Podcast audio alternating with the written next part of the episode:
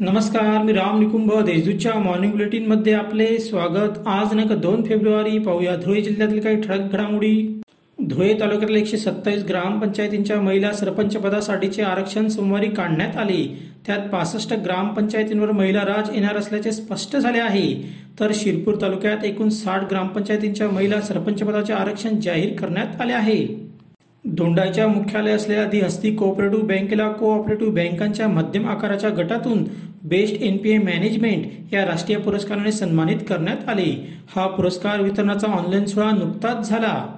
धुळे शहराचे आमदार फारुख शाह यांनी भाजपाचे पंधरा नगरसेवक फोडून महापालिकेत महापौर बसविणार असे पत्रपरिषदेत सांगितले होते. त्यावर सोमवारी मनपाच्या स्थायी समितीच्या सभेत प्रतिक्रिया उमटल्या. भाजपाचे नगरसेवक कोणीही विकत घेऊ शकत नाही.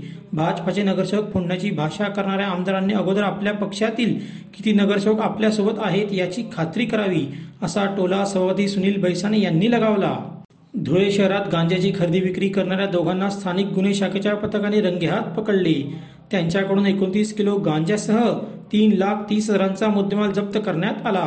दोघांविरोधात आझाद नगर पोलिसात गुन्हा दाखल करण्यात आला आहे. धुळे तालुक्यातील कापडणेसह सोनगिरी येथील तलाठ्यांवर वाळू माफियांनी केलेल्या भ्याड हल्ल्याचा जिल्हा तलाठी संघाने निषेध केला आहे. दोषींना जोपर्यंत अटक होत नाही तोपर्यंत लेखणी बंद आंदोलन छेडण्यात येत असल्याचा इशारा संघटनेने दिला आहे.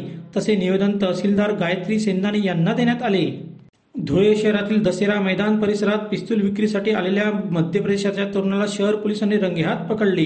त्याच्याकडून पिस्तूलसह दोन जिवंत काडतूस असा एकूण छप्पन हजारांचा मुद्देमाल जप्त करण्यात आला आहे.